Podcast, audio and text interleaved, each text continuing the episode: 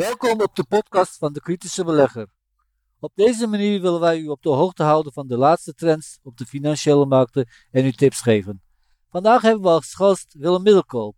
We gaan het met hem, het is een traditie, hebben over de vooruitzichten van het nieuwjaar. Welkom Willem, ik mag het niet zeggen, maar ik doe het toch. De beste wensen. Ja, hetzelfde. Het is een beetje laat, maar uh, toch de beste wensen. Er zijn veel dingen gebeurd in 2017. Wat is volgens jou de belangrijkste ontwikkeling geweest? Ja, dat is denk ik toch um, alles uh, wat er in Amerika gebeurt rondom uh, Trump, die natuurlijk um, januari vorig jaar uh, de president is beëdigd. En eigenlijk was 2017 een heel rustig jaar. Um, zelfs vanuit het Trump-perspectief gezien. En ik denk dat um, we in dit jaar een, um, ja, uitkomen op uh, wat meer vuurwerk. Omdat natuurlijk wel duidelijk is dat er tegenover Trump een grote ja, resistance, een grote weerstand uh, uh, is, is, is, is ontstaan. En we horen nu elke dag geluiden vanuit het kamp van de FBI, hoe ja, Trump duidelijk wordt tegengewerkt. Het kan bijna niet anders dan dat um, dat tot een confrontatie moet gaan leiden tussen het Witte Huis aan de ene kant en, ja, laten we zeggen, het establishment en de, de machtsstructuren, uh, die ook wel als de deep state worden omschreven, waar trouwens mijn, uh, mijn komende boek, uh, wat in april uitkomt, ook over gaat. Het moet bijna wel tot een confrontatie komen. Denk je dat Trump wordt afgezet? Dat is een hele moeilijke procedure. Dat kan eigenlijk, uh, dat kan eigenlijk alleen maar als zijn eigen kabinet uh, tot de conclusie komt dat hij uh, ja, niet, niet, ehm, niet bekwaam is om president te zijn. maar voor, ja, voordat, voordat dat eventueel zou kunnen gebeuren, denk ik dat het veel meer tot een confrontatie komt. Uh, wat we nu eigenlijk al zien tussen, uh, nou ja, tussen Trump, tussen het Witte Huis en, en wat we dan de Deep State noemen. En de Deep State, dat zijn eigenlijk de machtige uh, structuren die al heel lang in Amerika toch eigenlijk het voor het zeggen hebben. je moet het zien als een militair-industrieel complex, um, wat samen met Wall Street en de grote mediabedrijven toch eigenlijk een gedeelde visie hebben over um, waar het naartoe moet met de wereld en uh, Amerika's rol daarin. Ja, in, in uh, Patronen van Bedrog, wat de titel is van mijn nieuwe boek, omdat het niets is wat het lijkt, komt uh, in april dit jaar uit bij Amsterdam University Press. Voorlopig alleen in Nederlands. Is, um, nou, daarin toon ik aan dat uh, inderdaad een structuur is die um, ja, officieel niet zichtbaar is, maar die al heel lang um, toch eigenlijk de touwtjes in handen heeft in de VS. En er eigenlijk voor zorgt dat, ja, wat we toch het grote Amerikaanse Rijk kunnen noemen, met al die buitenlandse uh, conflicten, oorlogen, militaire activiteiten, dat past allemaal in één groter beeld. En toen ik de research deed voor dat onderzoek, werd toch wel duidelijk dat dat uh, door insiders al langer wordt herkend. En er zijn veel documenten over te vinden, of veel uitspraken over gedaan. En als je dat allemaal op een rijtje zet, dan ontstaat er toch wel een uh, ontluisterend beeld uh, over hoe de wereld, uh, hoe de hazen echt lopen. Ja, als je kijkt naar de grote conflicten, of eigenlijk moeten we nog een stap verder gaan. Kijk, de beste manier om een, uh, om een volk achter de leider te, te krijgen en uh, om het volk eigenlijk uh, mak te houden. De makkelijkste manier is, is dan om een, um, om een vijand te creëren, een vijandbeeld te creëren. En als iets is wat Amerika altijd heeft gedaan, is ervoor zorgen dat er een vijand was. De war on communism die ging over in de war on drugs. En de war on drugs die ging over uh, in de war on terror. En Amerika, die iets van 250 jaar uh, heeft, uh, nu bestaat als land, heeft daar maar 14 jaar niet in een conflict gezeten. Dus er wordt continu een, een conflict gecreëerd, een vijand gecreëerd, terwijl Amerika natuurlijk als eiland in de oceaan bijna geen vijanden heeft en hoeft te hebben, maar um, het militair-industrieel complex zorgt ervoor dat er continu ergens oorlog moet worden gevoerd. En oorlogen moeten worden gevoerd zogenaamd om vrijheid te komen brengen, en democratie te komen brengen. Maar als er iets duidelijk is, als je alle conflicten van Amerika analyseert, dat ze vaker een dictator steunen dan dat ze een dictator hebben weggestuurd. En het gaat er alleen maar om of die dictator het Amerikaanse belang al dan niet uh, goed dient. Dient het Amerikaanse belang, mag hij zitten. Dient het Amerikaanse belang niet meer, zoals dat dan moet zijn, die zijn olie in euro's ging verkopen, dan moet je vertrekken. En wat nou zo opmerkelijk is, en dat is de conclusie van het boek, is dat heel veel van die conflicten, heel veel van de oorlogen en ook heel veel van de aanslagen die we zien, die rechtvaardiging zijn voor een hoop van die conflicten, daar blijkt Amerika een vinger in te hebben gehad om, uh, om, om, om dat eigenlijk uh, in gang te zetten. Er worden zelfs aanslagen gepleegd met medeweten of zelfs uh, georganiseerd door de VS of structuren die eraan verbonden zijn.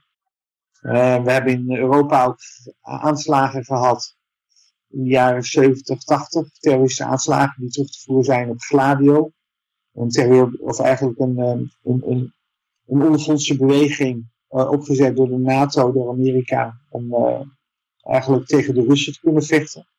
Maar um, als je ook kijkt naar hoe oorlogen als de Vietnamoorlog zijn begonnen, die oorlogen die zijn, um, wat we dan noemen door, middel van false flag operations, valse vlagoperaties, echt uitgelokt, waarbij Amerika deed alsof ze werd aangevallen, maar zelf achter die aanval zat. Dus dat is toch een onluisterend beeld.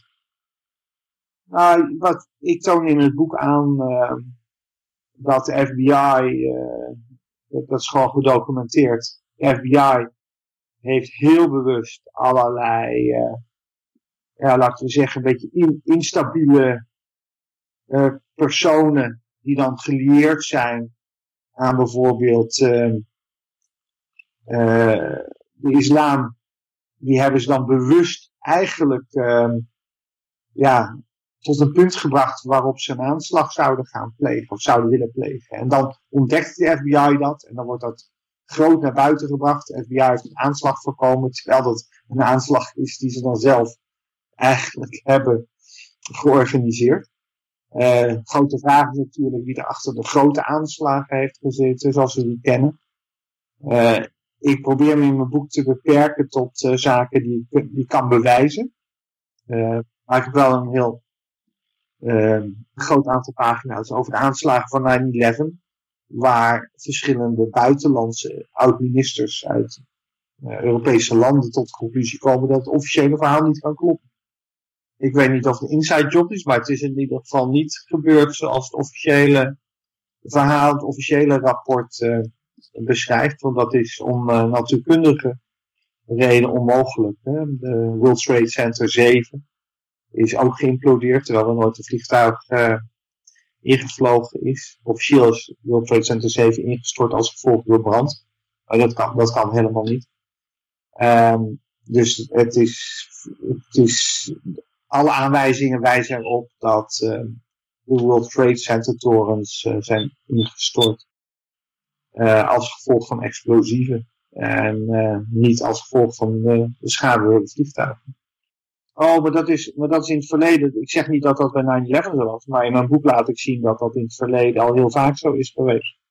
Operation Northwoods, een CIA-operatie, Um, laat heel duidelijk zien dat in de jaren 60 uh, Amerika plannen maakte om eigen bevolking, eigen mensen op te offeren, eigen burgers op te offeren, om daarmee een invasie in Cuba mogelijk te maken. Dus het idee, en bij uh, operatie Gladio is dat ook gebeurd, de bomaanslagen in de jaren 70 en 80 in, um, in Europa zijn ook heel bewust uh, eigen mensen opgeofferd uh, voor het grotere doel. Zelfs de bende van Nijvel valt te herleiden naar machtsstructuren die een sfeer van chaos wilden creëren. Dus um, ja, als je huiswerk goed doet, en dat heb ik voor dit boek goed proberen te doen, dan is duidelijk dat, dat, um, dat wat, uh, wat, wat absurd lijkt, dat de overheid aanslagen zou plegen op de eigen bevolking, Dat is in, in historisch perspectief eerder regelde een uitzondering. Poetin heeft het ook gedaan.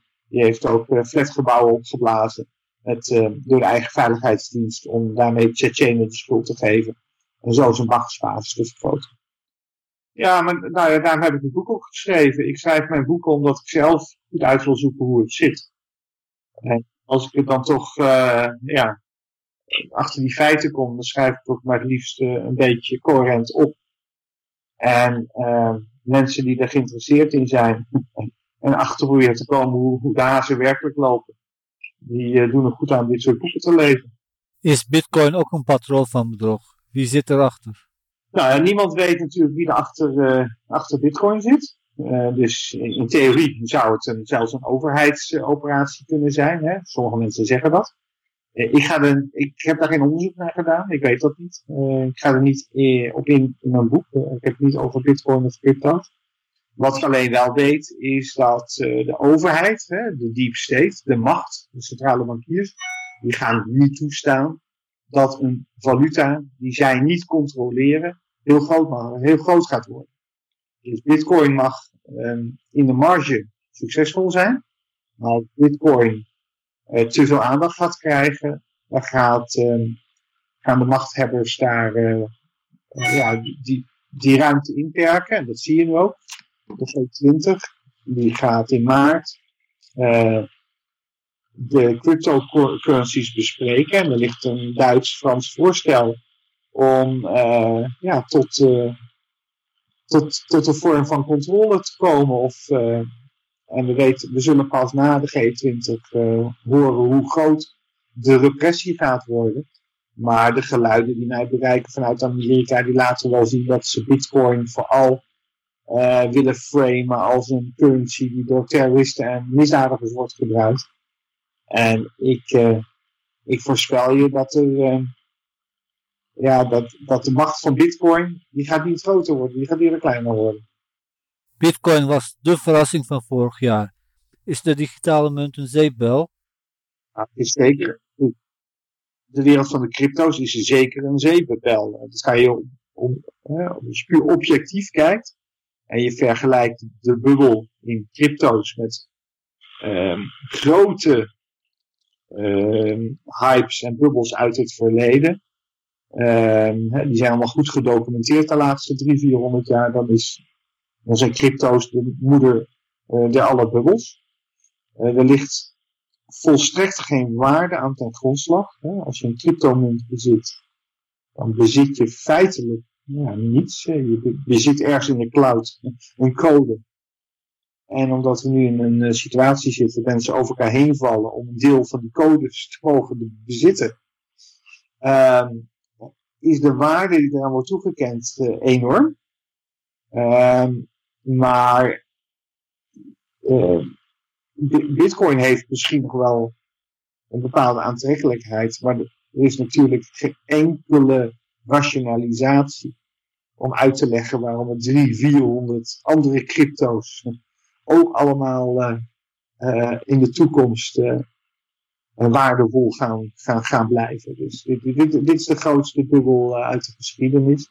En het interessante is, en dat weten we ook uit de geschiedenis, dat elke nieuwe generatie maakt dezelfde fout als de voorgaande generatie. Dus de generatie die nu in de crypto's zit, was niet de generatie in de jaren negentig uh, alle dotcom aandelen kochten die um, de beleggers wijs maakten dat ze rijk gingen worden in de komende internetrevolutie. En er zijn inderdaad een aantal bedrijven groot geworden als gevolg van de internetrevolutie. Denk aan Amazon. Maar vergeet niet dat Amazon ook 95% daalde nadat uh, de grote correctie en de crash in de internetaandelen begon in 2000.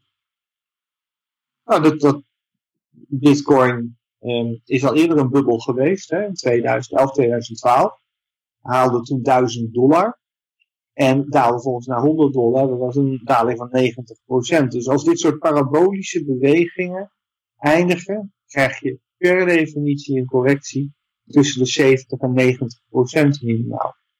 Nou, Bitcoin is net door de parabolische stijgingslijn gebroken de afgelopen weken. Um, ik heb bij RTL gezegd een tijdje geleden dat Bitcoin waarschijnlijk haar top laat zien in de week dat de futures rondom Bitcoin gaan handelen. Nou, vooralsnog lijkt dat daar ook op. Hè. We hebben 22.000 gestaan die week. We staan nu rond de 10.000. Um, ik denk dat er grote correcties begonnen. Dat neemt niet weg dat Bitcoin kan blijven bestaan en een bepaalde aantrekkelijkheid zal houden, omdat je met Bitcoin je uh, vermogen, locatie onafhankelijk en redelijk anoniem op kan slaan. En dat maakt Bitcoin aantrekkelijk voor bepaalde mensen die hun vermogen willen uh, ja, wegwerken, of niet zichtbaar willen maken, of die makkelijk willen kunnen reizen met hun vermogen. Uh, dus ik zeg, um, ik zeg zeker niet dat cryptocurrencies gaan verdwijnen. Ik denk alleen, ik heb een beetje verdiept hoe centrale bankiers denken en werken. En centrale bankiers die gaan met hun eigen crypto's komen. En banksters, they hate competition, roep ik altijd. Dus de bankiers gaan ervoor zorgen dat hun crypto uh, wel gebruikt mag worden. En dat de andere crypto's ja, toch een bepaalde vorm van tegenwerking gaan krijgen. Of misschien zelfs wel worden verboden. En dat gevecht, ja, dat gaan we zien de komende jaren. Maar de crypto's hebben als voordeel dat zolang de overheden geen eigen cryptomunten hebben uitgebracht, of crypto-oplossingen hebben, hebben ze eigenlijk het alleenrecht. En omdat cryptomunten zich afspelen in een schemergebied tussen valuta en zeg maar een soort virtuele gamewereld, is het heel moeilijk om die cryptomunten echt te verbieden en aan te pakken. En dat voedt de speculatie alleen maar meer. Maar mensen die denken dat het alleen maar omhoog kan, die gaan heel erg bedrogen uitstellen. Is bitcoin het nieuwe goud? Nou, ik, ik heb bitcoin vaker digitale goud genoemd. Het is niet het nieuwe goud, maar je zou het voor van digitaal goud kunnen noemen. Als je geen bezwaar tegen hebt dat die nieuwe vorm van digitaal goud niet gedekt wordt door iets van, hè, iets van intrinsieke waarde, substantiële waarde, dan kan je prima je vermogen in bitcoin stoppen. Maar als je uh, dus kan kiezen tussen iets van echte waarde, goud, 5000 jaar getest, en nooit waardeloos geworden, en digitaal goud, wat geen waarde heeft, hè, onderliggend, en nooit onderliggend waarde zal krijgen, dan weet ik wel wat ik wil bezitten. Maar er zijn natuurlijk mensen, denk aan een corrupte Chinees of een, uh, een uh, grote drugsbaas in Colombia. Ja, die bezit liever digitaal goud, omdat hij daarmee veel makkelijker zijn vermogen uh, kan verbergen en met zijn vermogen kan vluchten.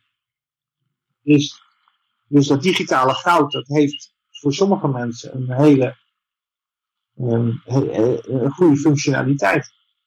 Um, maar voor gewoon iemand die met zijn vermogen de grens over hoeft en die daar niet um, uh, geheim over hoeft te doen, ja, die bezit natuurlijk veel iets wat intrinsiek waarde heeft. En of dat nou goud is, of een huis, of land.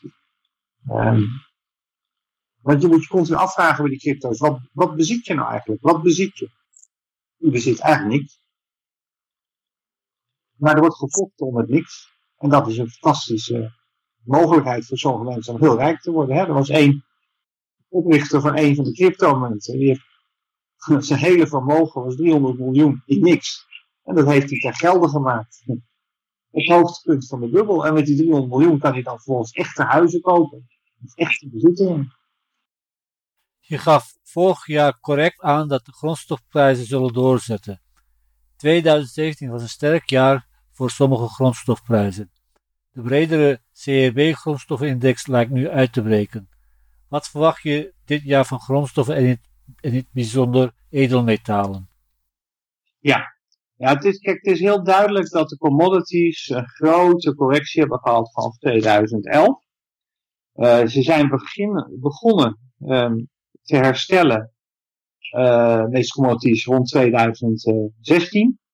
In 2017 hebben we een beetje wisselend beeld gezien, maar over de brede linie verder herstel van met name de basismetalen. Uh, een van de uh, grondstoffen die nog niet was hersteld, die vorig jaar tipte, was uranium. uranium heeft ook het begin van herstel laten zien. Het gaat voorzichtig. maar steeg vorig jaar van 20 dollar naar 26 dollar. Is nu weer terug op 23 dollar. Het zet een hogere bodem neer. Um, uranium is nog steeds vreselijk interessant. Omdat de grote producenten van uranium op dit moment uh, de productie van uranium aan het beperken zijn. Het gaat om Kazachstan die dat doet en Cameco. Um, blijft, blijft heel interessant. Ik verwacht een verder herstel van de commodity markten in 2018. Het begin daarvan is eigenlijk al zichtbaar. Uh, een hele hoop aandelen, een hele hoop bedrijven die bijvoorbeeld niet grondstoffen produceren, maar die wat vroeger in de cyclus zitten. Bijvoorbeeld exploratiebedrijven, developmentbedrijven. Die zijn nog steeds extreem laag gewaardeerd. Maar het zijn de producenten met name die er nu al van profiteren. En die je verder ziet herstellen. Nou, de edelmetalen hebben eigenlijk nog niet zo heel veel gedaan. Uh, afgelopen paar jaar. Um, dus die blijven eigenlijk achter op uh, de basismetalen. Dus ik verwacht dat er een inhaalslag uh, gaat komen op een gegeven moment. Um, waardoor je de snellere beweging omhoog krijgt die ik eigenlijk voor vorig, voor vorig jaar al zag. Ik verwachtte dat zilver snel van 20 naar 40 dollar zou kunnen lopen. Nou, de 20 dollar hebben we wel bereikt, maar de 40 dollar nog niet. Ik verwacht dat goud uh, naar 15, 1600 dollar kan lopen. Uh, relatief snel. Vorig jaar niet gebeurd. We zijn tot 1360 gekomen in het herstel. Um, maar ik denk dat het dit jaar wel gaat gebeuren, omdat er toch wel een aantal uh, ja, er zit toch extra druk op die markten door alles wat er rondom bitcoins gebeurt, door alles wat er in, in de vers gebeurt. Um, door de enorme fysieke vraag vanuit uh, Rusland en China voor goud. Het, um, ja, het kan niet lang meer duren voordat we daar grote beweging krijgen. Ja, het heeft niet zoveel zin om te zeggen 10 of 15 procent, want het kan net zo goed 50 procent zijn. Maar uh, ik kan me bijna niet voorstellen dat goud en zilver lager gaan dit jaar. Uh, ik volg een aantal analisten, technische analisten. Uh, een van de analisten denkt zelfs dat er nog een nieuwe bodem kan komen voor goud en zilver. Dus wij durven ook nog niet in, uh, we durven nog niet volledig in te zetten op een hele grote beweging. er is nog steeds bevestiging nodig dat de markt, dat de bodem echt is gezet. Maar 50% van onze portefeuille is wel edelmetaal gerelateerd. Goud en zilver sloten het jaar in euro's gerekend lager af, waardoor veel edelmetaal gerelateerde investeringen slecht rendeerden. Verwacht je dat we goud en zilver in euro's zullen herstellen? Dus het is dus eigenlijk een vraag of de euro verder stijgt of de dollar verder daalt. Nou, de euro is natuurlijk uh, fors gestegen. Komt omdat de dollar er slecht bij ligt. Um, Sommigen zien de euro lopen naar 1,30. Maar de euro heeft het grootste gedeelte van de stijging gehad. Je bent dichter bij de top dan bij de bodem. De dollar eh, ligt er erg zwak bij. Die zou eigenlijk een herstel moeten gaan laten zien. Maar als nou in Amerika echt vervelend gaat worden, eh, het gevecht tussen Trump en, uh, en de deep state, dan zou ook een scenario kunnen ontstaan waarbij de dollar uh, echt onder druk komt te staan. En, en dan zou het echt spannend kunnen worden wat er in de wereld gaat gebeuren. Maar Normaal gesproken zou de dollar nu een herstel moeten gaan laten zien. En zou, zou daardoor de euro het zwakker moeten worden. Maar als de dollar een herstel laat zien, betekent dat niet dat goud en zilver dan gaan dalen? Dat, dat zou, dat, zou uh, hè, dat is de, de normale gedachte. Maar er zijn, ook, uh, er zijn situaties bekend uit het verleden waarbij de goudprijs en de dollar beide stijgen. Als, als je onrust krijgt, echt onrust krijgt. En ik vind de markt op dit moment veel ja, de volatiliteit is eigenlijk weg. Iedereen gaat ervan uit dat alles alleen maar omhoog kan. Ja, eenzelfde situatie hadden we echt tien jaar geleden, in 2007. Ik heb toch heel erg een déjà vu. Net als um, in 2007 zie je dat beleggers allemaal één kant op denken. En vaak willen dan nog wel eens een verrassing ergens vandaan komen. Dus ik, um, ik verwacht dat de markten verder op blijven lopen, aandelenmarkten. Tot er opeens, om, om een reden die we nu nog niet weten, een hele, een hele scherpe uh, correctie gaat komen. Verwacht je een daling van de aandelenmarkten? Het, het moet bijna wel. als je kijkt naar uh, de beweging, die begint ook in Amerika hè, parabolische vormen aan te nemen, Dow Jones. In Nederland zien we ook dag na dag nieuwe records. Uh, of, of later dit jaar, of 2019, moet een hele serieuze correctie op gaan leveren. Nee, meer. 10 procent. Dat, dat, dat, ja, dat, is, heel, dat zou heel minimaal zijn vergeleken de voorgaande stijging. Um, ik denk dat je meer moet denken aan dan 30% of meer. Want je bent natuurlijk enorm opgelopen, met name bij de Noord-Amerikaanse aandelen. Vorig jaar tipte je uranium als kansrijk. Die potentie heeft zich niet gerealiseerd. Sterker nog, over heel 2017 stond het dik in de min. Ik ben benieuwd wat je daarover te zeggen heeft, hebt. Het is nu hersteld naar beginniveau van 2017, dus nagenoeg onveranderd. Ben je nog steeds positief over uranium? Nou, volgens, mij toen we vorig jaar met elkaar spraken, stond uranium uh, op uh, uh, 20 dollar. Uh, uranium staat nu net onder de 25 dollar. Dus, um, dat, is, dat is hoger, dat is niet lager. Um, ja, wij, kijken zelf uh, met name naar uranium gerelateerde aandelen. Daar heb je een, uh, een ETF voor. Die is interessant, de URA, URA. Nou, die stond vorig jaar aan het begin van het jaar op 12,50. En sloot het jaar af op, op 15. Dus dat is ook, hè, dat is, dat is ook hoger. Je ziet het begin van een nieuwe uptrend. En um, onze grootste positie in uranium, het is nog altijd uh, Next Gen Energy, de grootste uraniumontdekking hebben gedaan van de laatste, ja wat is het, van de laatste 30 jaar in, in Canada. En ik, uh, ik tip dit aandeel al langer, we hebben het aandeel portefeuille van 30 cent. Uh, is vorig jaar gestegen um, van 2, 2 euro of 2,25 dollar naar aan het eind van het jaar 3,20. Dus dat is een hele grote beweging geweest, bijna 50% En uh, Next Gen Energy, die zit er in een hele sterke uptrend. En uh, Li Ka-shing, de rijkste Aziat, die is daar groot aandeelhouder in geworden. En ik weet dat Li Ka-shing heeft gezegd dat hij zijn aandelen niet verkoopt onder de 10 dollar. Nou, staan nu rond de 3. Dus dat geeft aan uh, welke upside daar zit. Dus wil je uranium spelen, dan doe je dat of via de ETF, de URA, de URA. Uh, maar beter is Next Gen uh, Energy, um, die dus voor mij een veel hogere upside heeft. Oh ja, juist. Want we hebben de bevestiging gezien dat de bodem inderdaad is bereikt. Chemical in Kazachstan die hebben dus aangegeven de productie te gaan verkleinen, verlagen. En dat zal uh, de stijging van uraniumprijs en uraniumaandelen versterken. Uh, dus het herstel begon inderdaad vorig jaar. Uh, en ik denk dat het dit jaar uh, krachtig door zal zetten. Als ik kijk naar aandelen, grondstoffen, goud, zilver, bitcoin. Wat acht jij dan het meest kansrijk? Nou, wat in ieder geval, kijk, de, de, de crypto-bubbel, die kan best nog veel verder weer op gaan lopen. Ik denk trouwens dat we de top hebben gezien, 20.000 voor nu. Maar je moet niet gek op kijken dat er opeens weer een spike hoger is naar 40.000, 50.000. Maar ik ben geen, uh, ik, ik, ben zeker geen, ik adviseer zeker niet om in crypto's te gaan investeren, zeker niet deze waarde. Waar ik altijd op zoek naar ben, is zaken die zijn uitgebodend. Dus waarbij het meerwaartsrisico heel beperkt is geworden en het opwaartspotentieel relatief hoog ligt.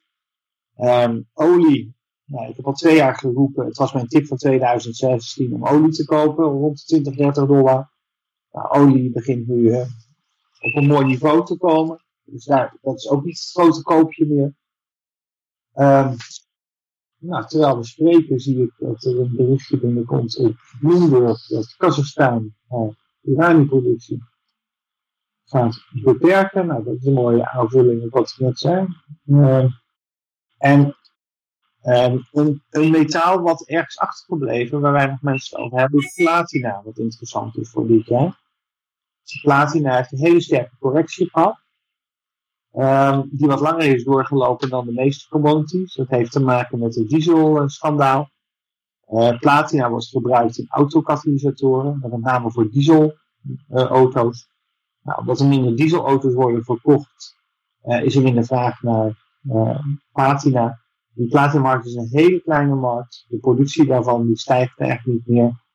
En nu platina zo laag staat, uh, zie je dat er extra vraag van beleggers begint te komen. En dan kan het hard gaan. Eigenlijk de eerste twee weken van dit jaar hebben we al een sterke stijging van de platinaprijs laten zien. En ik denk dat er nog wel meer in zitten. Uh, ja, kijk, als dit soort, uh, als dit soort uh, metalen eenmaal gaan bewegen en al in een rally komen, dan zijn dat uh, over het algemeen niet bewegingen die stoppen hè, naar, zeg maar 10 of 20 procent. Dus dan wil je nog wel eens uh, ja, herstel krijgen. En, um, als je technisch kijkt, ja, dan is de bodemvorming bijna klaar.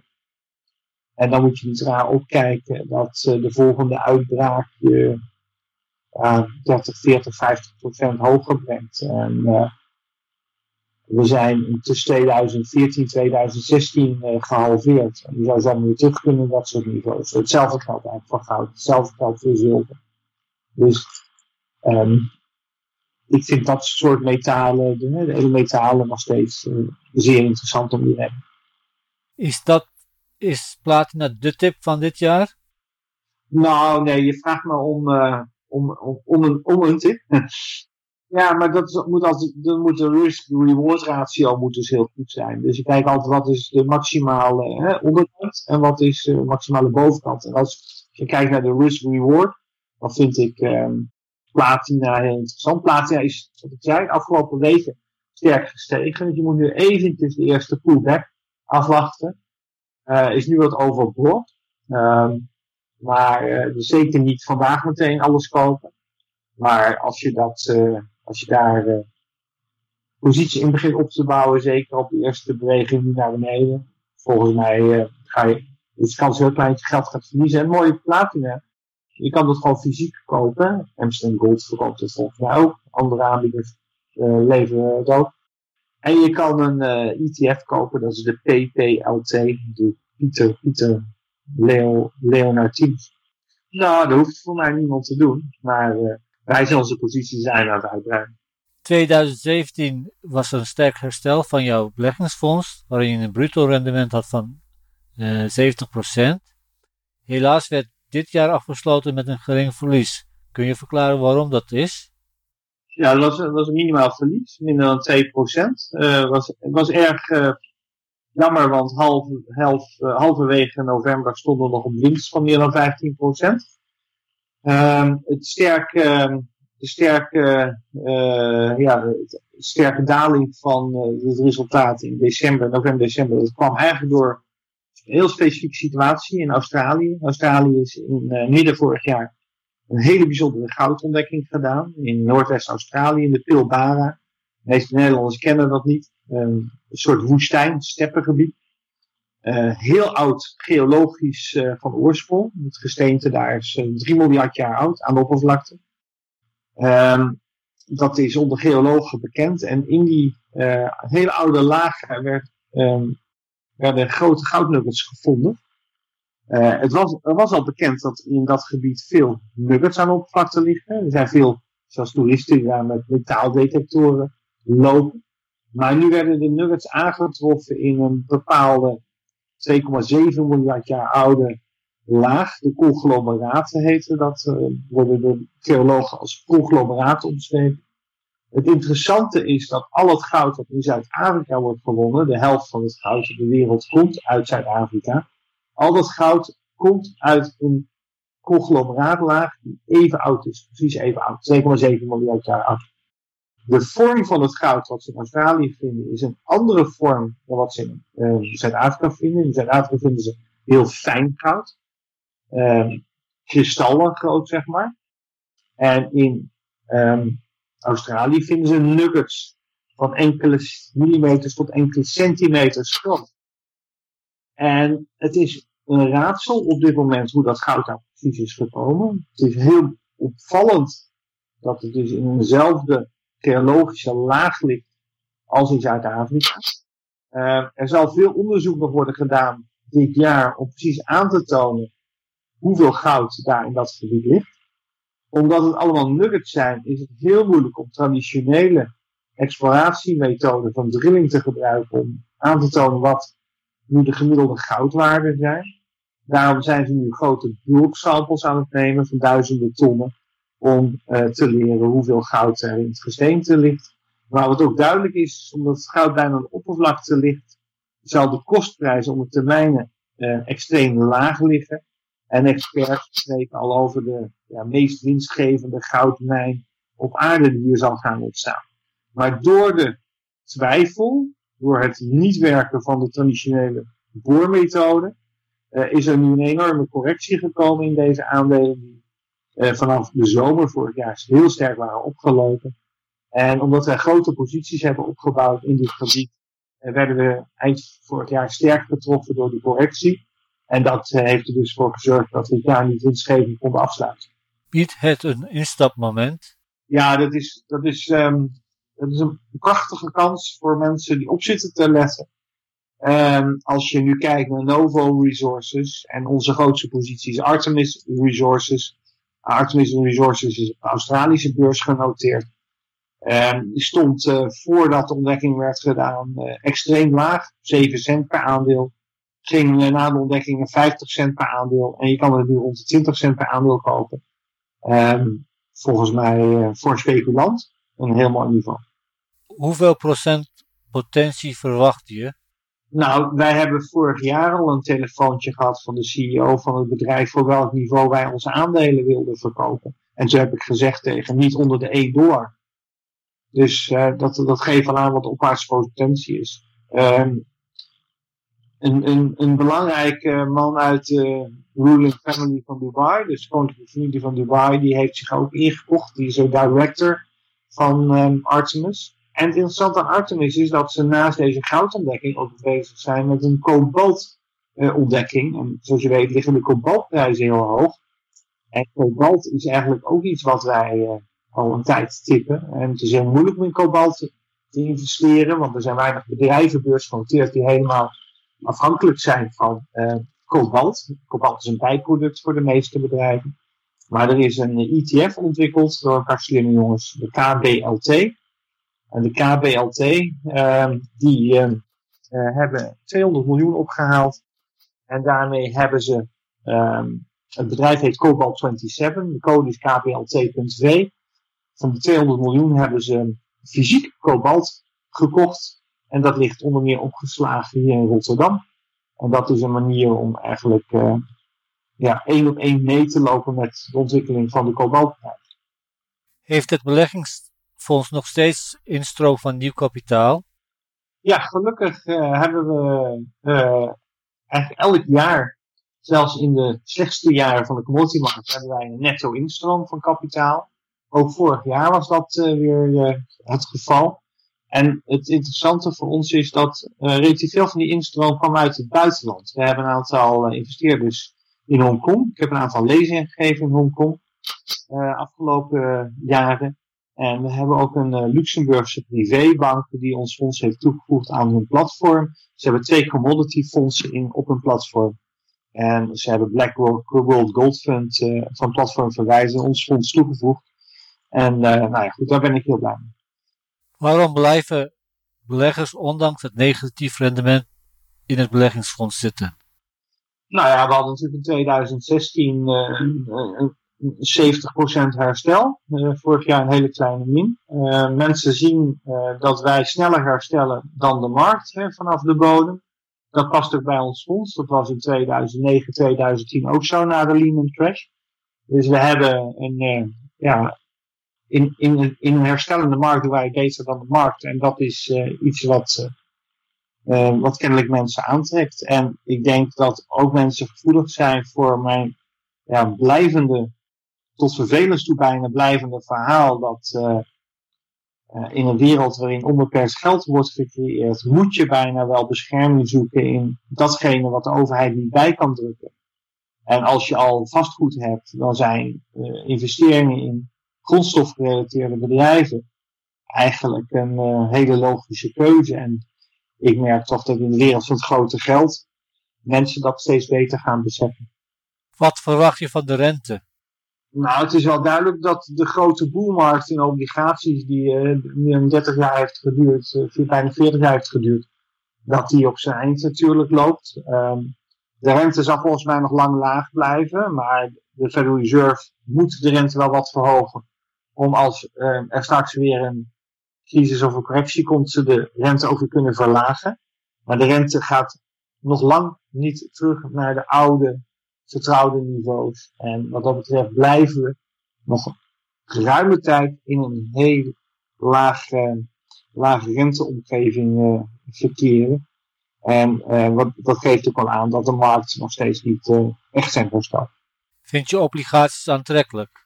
Ja, ik, vind, ik, ik kijk nou naar obligaties. Ik vind ze eigenlijk niet interessant. Waarom zou je je geld aan iemand uitlenen als je daar geen reële vergoeding voor krijgt? Het geldt ook natuurlijk voor geld op de bank. En, en dat verklaart ook waarom er zoveel geld naar de beurs stroomt. Um, want dat geld moet natuurlijk ergens naartoe. Heb je een tip voor de gewone man? Uh, nou, niet al zijn geld in uh, crypto's te sturen. Want um, daarmee loopt hij toch wel hele grote risico's.